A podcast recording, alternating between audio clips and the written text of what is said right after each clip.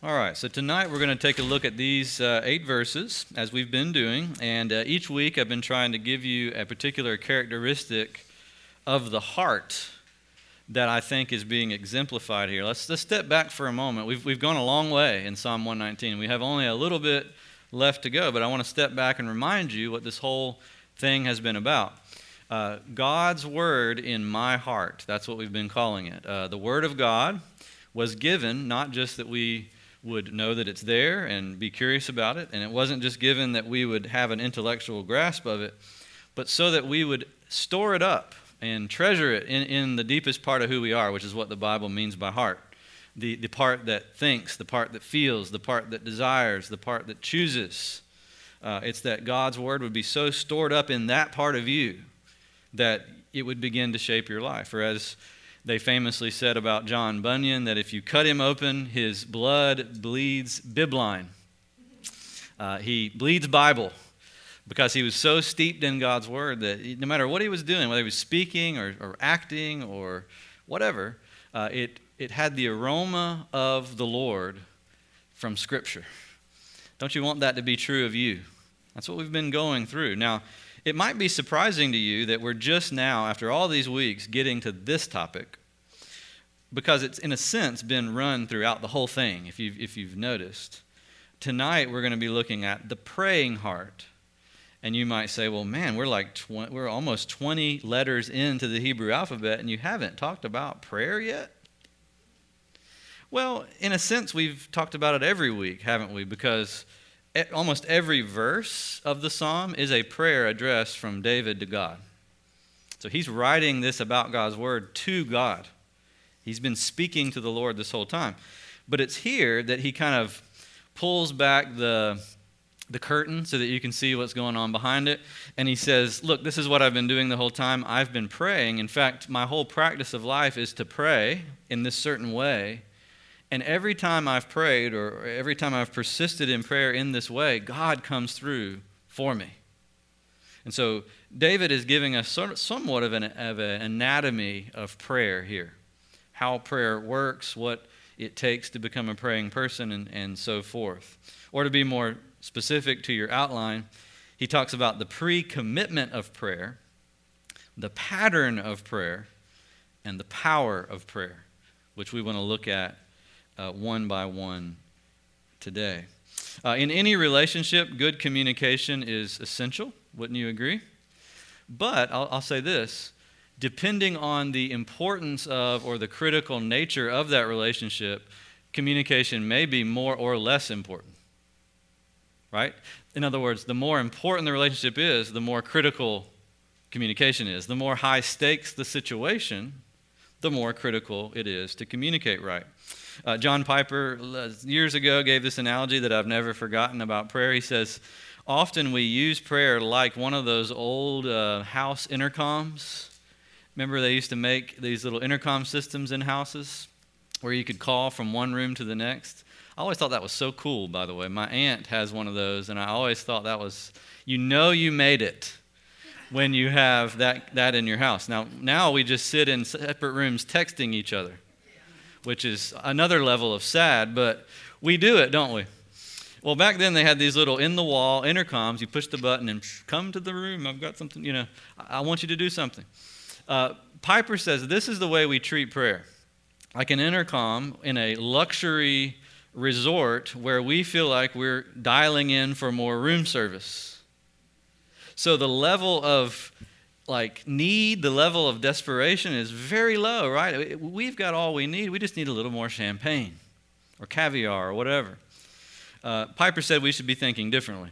Prayer is like the walkie talkie in the soldier's hand on the front line trying to get back to supply miles away. Do you see what I mean? The, the more critical the relationship, the more critical the situation, the higher the importance of the communication.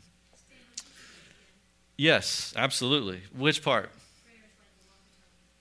Prayer is like the walkie-talkie in the hand of a soldier on the front line, calling back to the supply, you know, center uh, miles back. Uh, hey, we need fresh supplies. We need more troops. We're losing out here. Give us the strategy. We don't know what it is. Tell us what to do next. Versus, hey, I'm out of caviar in room 542. Uh, which you could take or leave that. You can't take or leave the other. And uh, David, I think, thinks of prayer in that latter category. He, he agrees with Piper's analogy, I think. So let's look together at the pre commitment, the pattern, and the power of, of prayer. First of all, prayer is a pre commitment, or better said, it requires a pre commitment on our part. Now, sometimes we have this, um, I think, a mistaken idea that things that are planned, or things that are structured, or things that are committed to, are less heartfelt because they're structured and pre planned and committed to. Uh, we have this idea that the spontaneous is the heartfelt, don't we? Especially for some reason in spiritual things. Maybe it's because we have this overly mystical view of how God works in our lives and how prayer works, but for whatever reason, we think the most heartfelt prayer is the most spontaneous prayer. When I have to put it on the calendar to pray, it must mean it's not very heartfelt. Well, I want you to notice what David says in verses 145 to 148. He both feels it deep and has already committed to do it at certain set times. It's, it's a part of the rhythm of his life because he's committed to it before he's ever in trouble, so that when he gets in trouble, he's already got the commitment there. He's already got the ready schedule of prayer. Uh, notice the, the heartfelt nature of it. He uses three words to describe it. Prayer is crying with his whole heart, verse 145. I cry with my whole heart. That's pretty deep. That's pretty genuine and heartfelt. Uh, verse 146 I call to you. That's also heartfelt. It's one person calling to another. David calling to God. Very personal, very heartfelt. And then in verse 148, he describes it as a meditation on God's promise. And we've noted this many times in the series. Meditation is a big word for David. It means to seriously, deeply, and over really kind of a long time sit there and stew on God, stew on Him. Uh, you might uh, call it, and I like to think about it this way he loved to waste time with God. And I don't mean it's really a waste of time, but you know what I mean. He, he liked to just leisurely take his time in prayer. In other words, David loved prayer and he, he felt it. And yet, notice verse 147 I rise before dawn and cry for help. My alarm clock goes off before the sun goes up. He didn't have an alarm clock, but whatever that was for him, I, I make it a point to get up so that I can get to prayer before anything else starts. And then at night, verse 148, before my eyes go to sleep, before the watches of the night, which is referring to the, the hours when people normally sleep, the watches of the night, the deep parts of the night hours. Before that ever happens, my eyes are awake. Why are they awake? So that I can spend leisurely time with the Lord, so that I can meditate on his promise. David is both passionate, heartfelt in his prayer, desperate in the way he addresses God, and planned, committed, scheduled if someone called David and said, David, hey, I got this thing I want you to do before dawn, David says, I'm sorry, I've already got an appointment. David, hey, I've got, I want you to come over to this place right before you go to bed. You know, at 11 o'clock, I was thinking we'd go out and shoot some pool. David, no, sorry, I've already got an appointment. With who, David? With God. It's my prayer time. It's the time when I practice crying out to the Lord and laying all my needs before God so that no matter what's going on in my life, it's always there. It's always ready. Now, isn't that good? I, I think there's something freeing about thinking this way. That spontaneous things are not necessarily spiritually superior to things that are made by habit. After all, think about this question. This is a critical question. How do you become a person that prays spontaneously? Right. Isn't that interesting? In fact, it's that way with almost anything in life. How do you become someone who does anything just spontaneously?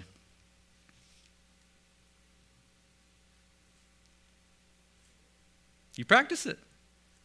You make it a habit. You do it uh, on the regular. Um, right? Is there anything in life that, that someone can learn to do just by second nature that they didn't first learn to do by a disciplined, structured, like commitment to it? I don't think so, or at least there's very few things that fit into that category. Uh, somebody once said, learning to pray is like a child learning to speak. I think this was Eugene Peterson who uses this uh, analogy, and I think it's a good one. He says, you know, how does, a, how does a kid learn to speak their own native language? How does that happen? They hear it, they listen, and it's really amazing, actually, to think about that they just somehow learn how to speak. Um, how long does that take? Over a year, more than a year, because you know, at a year they're like dada, mama, you know, dog, and things like that. But to actually form sentences, paragraphs, uh, to write, how long does it take? Years. Years. And, you know, actually, the way that, that the human mind is, is designed in language is it's already got in it sort of this idea of the structure of speech. And a child, when they're hearing people talk around them and talk to them, they're filling in naturally those things that they're hearing into that already sort of laid out structure that's wired into the brain. The human mind is very a marvel, isn't it? That God designed. Well, if Eugene Peterson's right, if, if Christians learn to pray in a similar way that children learn to speak, here's the thing you can't go straight from nothing to fluency. Without that long period of kind of awkward trying and listening a lot and observing, being around other people who pray. Well, being steeped in Scripture. Um, that, that was Eugene Peterson's point in making that is it's not us who talks first to God. It's God who talks first to us. And, and only by, by listening to him a great deal do we know how to even go to him and speak back. And so David, um, pro- you know, probably from early in his life, all that we know of David suggests he was a young boy who fell in love with God as a young boy. David had this habit of making time to be with the Lord and to pray, to spending the time that was necessary to become a person of prayer, to have a praying heart. Uh, he was a man of spontaneous feeling about the Lord. He had lots of feeling that just gushed out of him for the Lord. But he was that only because he had a regular appointment, a regular rhythm with God. He learned the language by being around the Lord and around the Lord's Word. Any thoughts about that first point? I, I would love to hear your feedback on prayer as a pre commitment before we move on.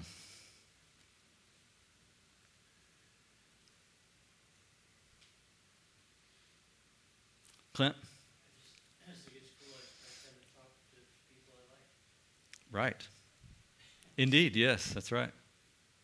Yeah, so being motivated by your love for, for God is certainly very important in prayer. Um, even that requires a pre-commitment to do it though because you know there are we, we know that in relationships where we love someone we still can neglect conversation can't we? We can neglect nearness we can neglect paying attention. Amen? Especially in our modern time where honey honey honey huh? You know? Uh, what what? You talking to me? I've been talking to you for 10 minutes you know uh, we, we, do that with even the people that we love, and, and we, do, we can do that very much with God unless we're careful to stop. Now, I, I hear it all the time, um, and I've said it a lot. Man, I would pray so much more if I wasn't so busy. I wish I wasn't busy. One day I won't be as busy as I am now, and I'm just going to pray. Thoughts?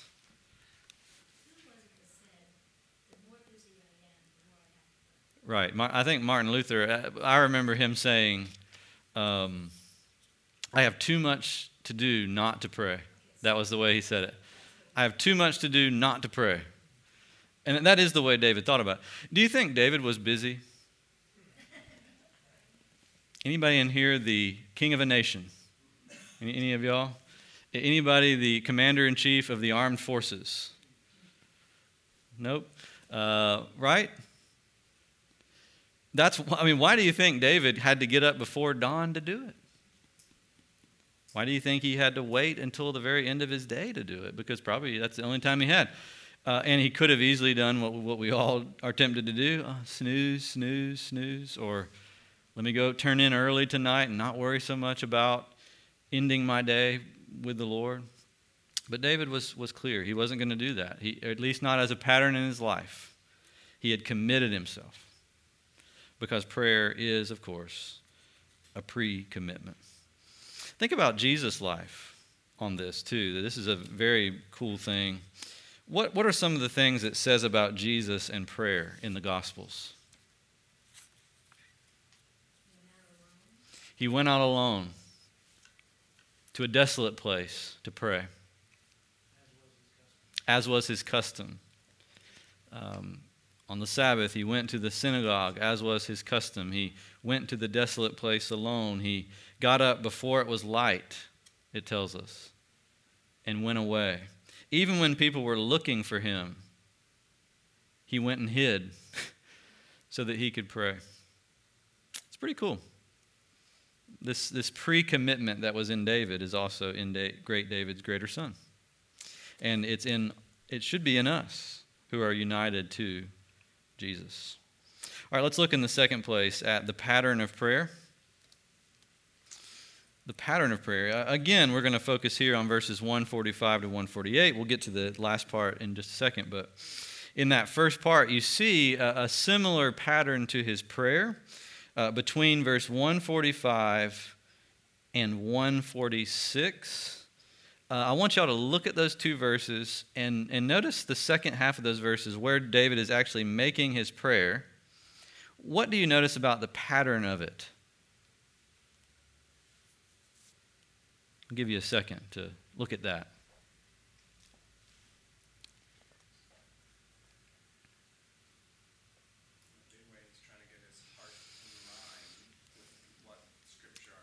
Right, trying to get his heart in line with God. Um, what's he asking for? That's the first thing he does. Answer me, Lord. Save me. See those two requests? Those are his requests. Answer me, save me. That's very general. I'm sure David had more particulars than that that he brought to God, but for the sake of this psalm, he writes it down generally, probably because he knows everybody has their own particular things that they're going to bring to God, and he wants us all to feel free to do so. But all the prayers that we pray can kind of boil down to those two things answer me, save me. But then, not, not any, not that much longer after he gives those requests, does he then follow up with his reason for requesting it. This is critical to all prayer. What's his reason? Ben has already hinted at it.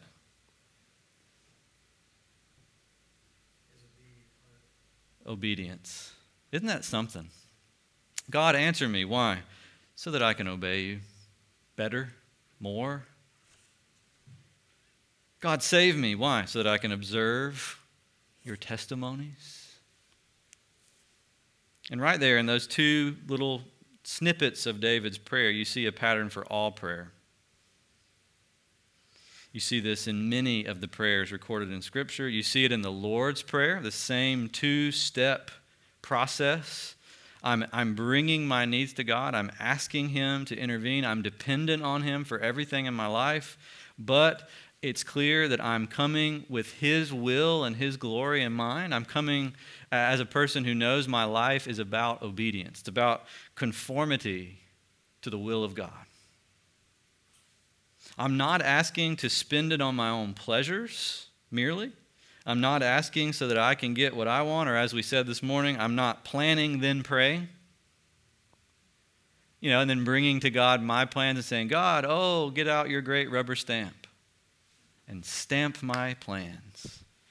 Instead, it's God, come to me and give me those things I need so that I can do what you've called me to do. I can be the person that you've called me to be. Without either of those, prayer falls flat. Or, as Jesus said, if you pray anything according to my will, you will have it.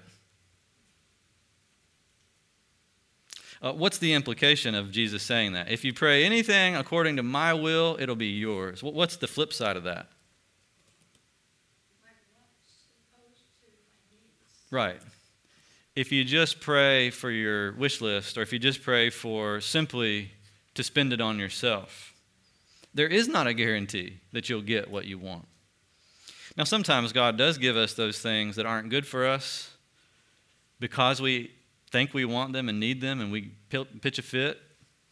Uh, we're going to actually see that um, next week in our sermon on Samuel. Israel is going to pitch a fit about a request that they have that God does not want to grant. You remember what the request is? Give us a king like the other nations. We want to be like everybody else in the world. God, you're keeping us out of the UN. And we want to be in the UN, you know, whatever, whatever it was back then. Get us in. Get us to the table. And God says, You really don't want that? And they said, Oh, no, we do, and we shall. And God said, Okay, I got your king. Sometimes he does that, but that's not, I, I wouldn't necessarily call that an answer to prayer per se. I would call that more, well, I would call that discipline for praying amiss so that our hearts would come more into line with what God wants, which is what God does with Saul, too. He gives them Saul so that they'll long for David. He gives them the king they want, and I'm starting to preach next week's sermon, sorry. He, he gives them, I'm going to have to save some of my bullets here and be careful, but he gives them the king they want so that they'll want the king he wants them to have. And that's what God does with us. Sometimes he answers or doesn't answer a particular prayer so that we will start to want what He wants for us. But when we ask according to the will of God, Jesus says, God is not a stingy God. God is open handed, God is generous. Uh, in fact, in God's great plan for our lives, you, you don't even know how many things God has appointed to bless you with, that He's appointed to bless you with through your prayers. Or somebody's prayers for you. I mean, if you sat down and tried to map that out, I, I, don't, I mean, first of all, you'd be overwhelmed immediately, I think, at how vast it is. But then I think you would quickly give up and say that I, I don't, I can't even fathom what God in His secret counsels has worked out about giving me this and that and the other that I need because I prayed or someone prayed and God just simply loves to bless his people, especially to bless them when they pray. And so David says, I'm dependent. Answer me, save me. But I'm dependent so that the will of God can be more fully done in my life, so that I could become more obedient to God. And so, how this helps me, you know, in terms of shaping my prayers, is it it calls me off of two things that I often, two mistakes that I often make when I pray. The first one is that sometimes my dependence gets muzzled in my prayers because I'm thinking in a self reliant way. Right?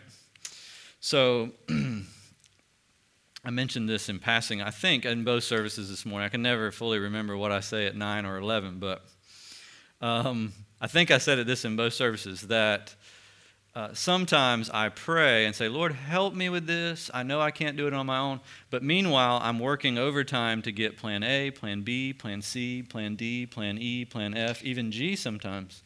Because in the back of my mind, I'm thinking, well, if it's going to be, it's up to me. M- my dependence is being muzzled by a heart of self reliance. And I'm not actually coming to God saying, God, save me. I'm saying that, but I'm not actually saying that. And that's a mistake. And I think David, we should hear him to be very sincere here. When he says, Answer me, he means, Answer me. When he says, Save me, he means, I can't save myself. There is no plan C or B or A. There's just you saving me. Save me. But then there's another mistake that I often make, and that's that my sincerity in prayer gets withered by a self pleasing heart.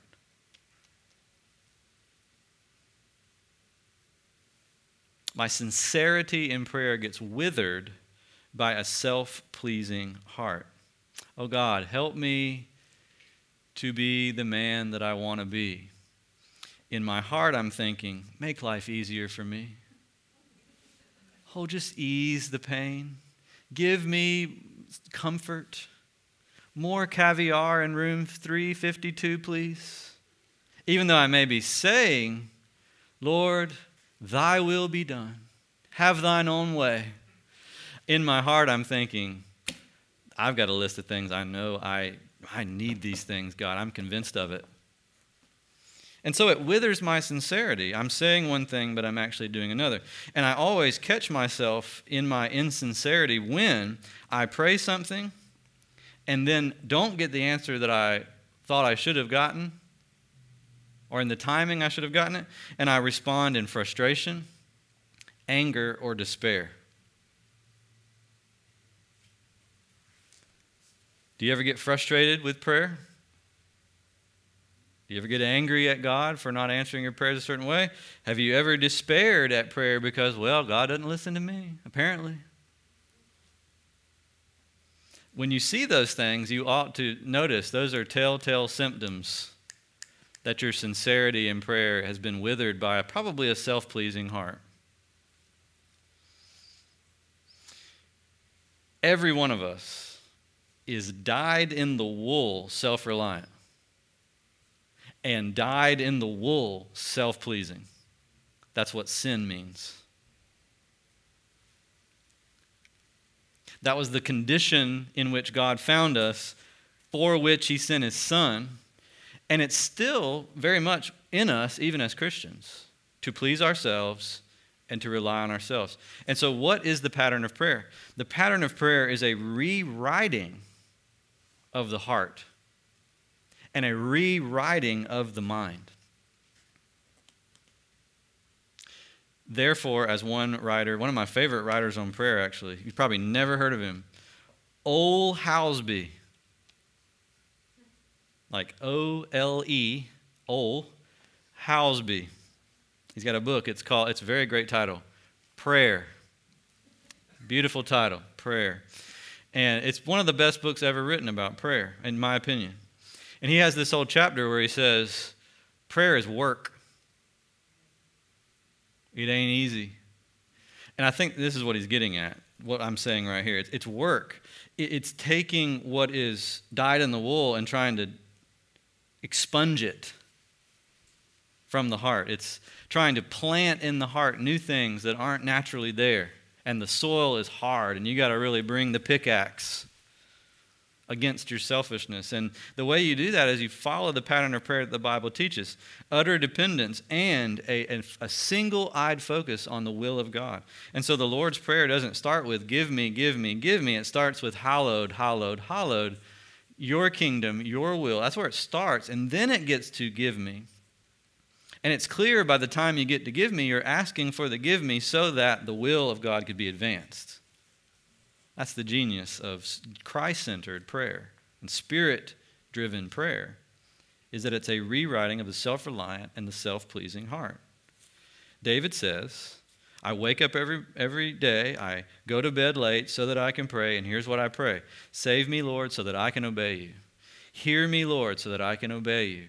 Your will be done. Your kingdom come. Glory be to God alone. Use me in that. Give me the things I need to be a part of that process and part of that plan. Answer me for your sake. And what David is doing when he prays is he's, he's hoeing the garden of his heart, that stubborn heart. And now you see a little bit of what God meant when he said, David is a man after my own heart. Because he did that, he, he, committed himself to that. Do we? Do we? Do, do we come against our self reliance and self pleasing, or do we coddle it? Self reliance, little, you know. Uh, the Puritans talked about darling sins or bosom sins. That is, sins that we coddle and protect. Don't touch this. This is mine. This is my bosom sin.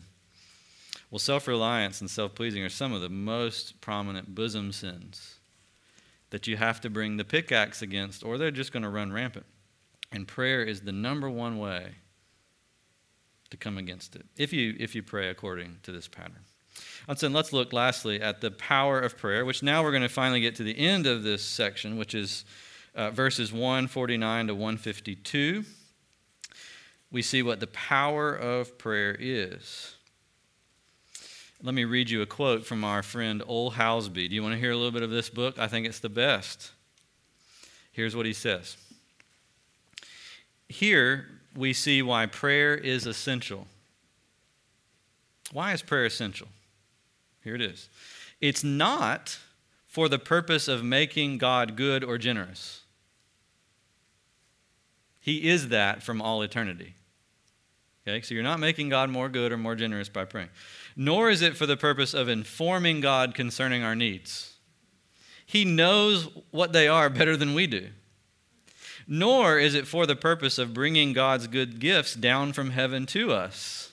It's He who bestows the gifts, and by knocking at the door of our hearts, He reminds us that He desires to impart them to us already. No. Prayer has one function. Here it is and that is to answer yes when He knocks.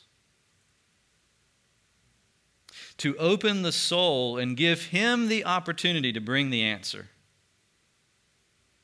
This throws light on the struggles and the strivings, the work and the fasting connected with prayer. All these things have but one purpose to induce us to open our hearts and to receive all that Jesus is willing to give to put away all those things which would distract us and prevent us from hearing Jesus knock. That is, from hearing the spirit of prayer when he tries to tell us what God is waiting to give us if we would only ask for it. Prayer is opening the gates wide that the King of glory might come in. The King who's already come to us in grace and is already set on willing to share. And that's what David pictures in verses 149 to 152. These verses are bookended with statements about God. God is unending, He's unchangeable, it tells us. Uh, first of all, in verse 149, he takes refuge in God's unchanging love and justice. Your love is steadfast, God. And hear my voice. By your justice, give me life. Two things about you that never change your love is steadfast, and your justice is steadfast. He ends in verse 152 by saying God's word is unchanging. Long have I known from your testimonies that you have founded them forever. In other words, God, when I come to prayer, the, the, the, first thing that I, that I enter with and the last thing I leave with is a reminder of who you are. This is not me changing you. This is me being reminded and opening up my life to see who you are already the God of unchanging love, the God of unchanging justice, and the God whose word never fails. Faithful. And when I see that God, it gives me a different perspective on the things that I'm praying about. So in verses 150 to 151, he sees his need the other way around. Instead of seeing God, which is what we tend to do, we see God in light of our needs and wants and problems and circumstances. He's now, through prayer, learning how to see his needs and wants and circumstances in the light of God. The other way around. And so look at what he says in verses 150 and 151. They who persecute me draw near with an evil purpose. Here they are. They're getting closer. They're closer. They're closer. They're coming. I got to do something. I'm going to die. I'm going to die. I'm going to die. Isn't that how your heart sounds a lot of times? Here it comes. Here it comes. Things are going to go down. Not going to be good. It's going to get worse. Worry, worry, worry, worry, worry, worry, worry, worry. But notice through prayer, verse 151, what he says. What does he say? But you are near, O Lord, and all your commandments are true. This is the one thing prayer is really about at the end of the day opening up the human heart to God. So that our human hearts, scared as they are, distracted as they are, could learn how to see our lives in light of Him. To adopt His pattern, His desire for my life, His vision, rather than my own. And when we do, all those things that had us in a tizzy they're coming near, they're coming near, they're coming near, they're coming near. Suddenly, just. But Lord, you are near. They're near? I know, but you are near. Has anybody ever hiked through the mountains before? How would you rate that? Fun level, scale of 1 to 10. Children included, yes. What do you think? I actually like it, but yes, on a long hike with kids, it can, yeah, some things can happen on, on those hikes. It, it's fun, but it's also painful, isn't it? And depending on how big the mountains are and how far you have to go, it could be even more painful than you were bargaining for. Um, have you anybody in here ever flown over a mountain range in an airplane? I've flown over some big ones. For example, the Canadian Rockies. I flew over those one time in an airplane. Those are pretty big mountains. But you know, from an airplane, ain't that bad. I went right over that pass. Easy. I ate chicken Alfredo as I went over it. But if I'm standing on one side of the pass on ground level looking up at, hey, boys, girls, we, we got to go there. I'm not bringing out the chicken Alfredo. I, I'm, you know, it's, it's a lot different from that perspective. Oh, what needless pains we bear. All because we do not carry all our needs to God in prayer. It's God who gives us the airplane vision, the, the uh, vision from above. God, yes, I've got persecutors, David said. They're coming very close, but your love never changes, your justice never changes. Your word is founded forever. And so they may be coming near, but here's what's greater you are near.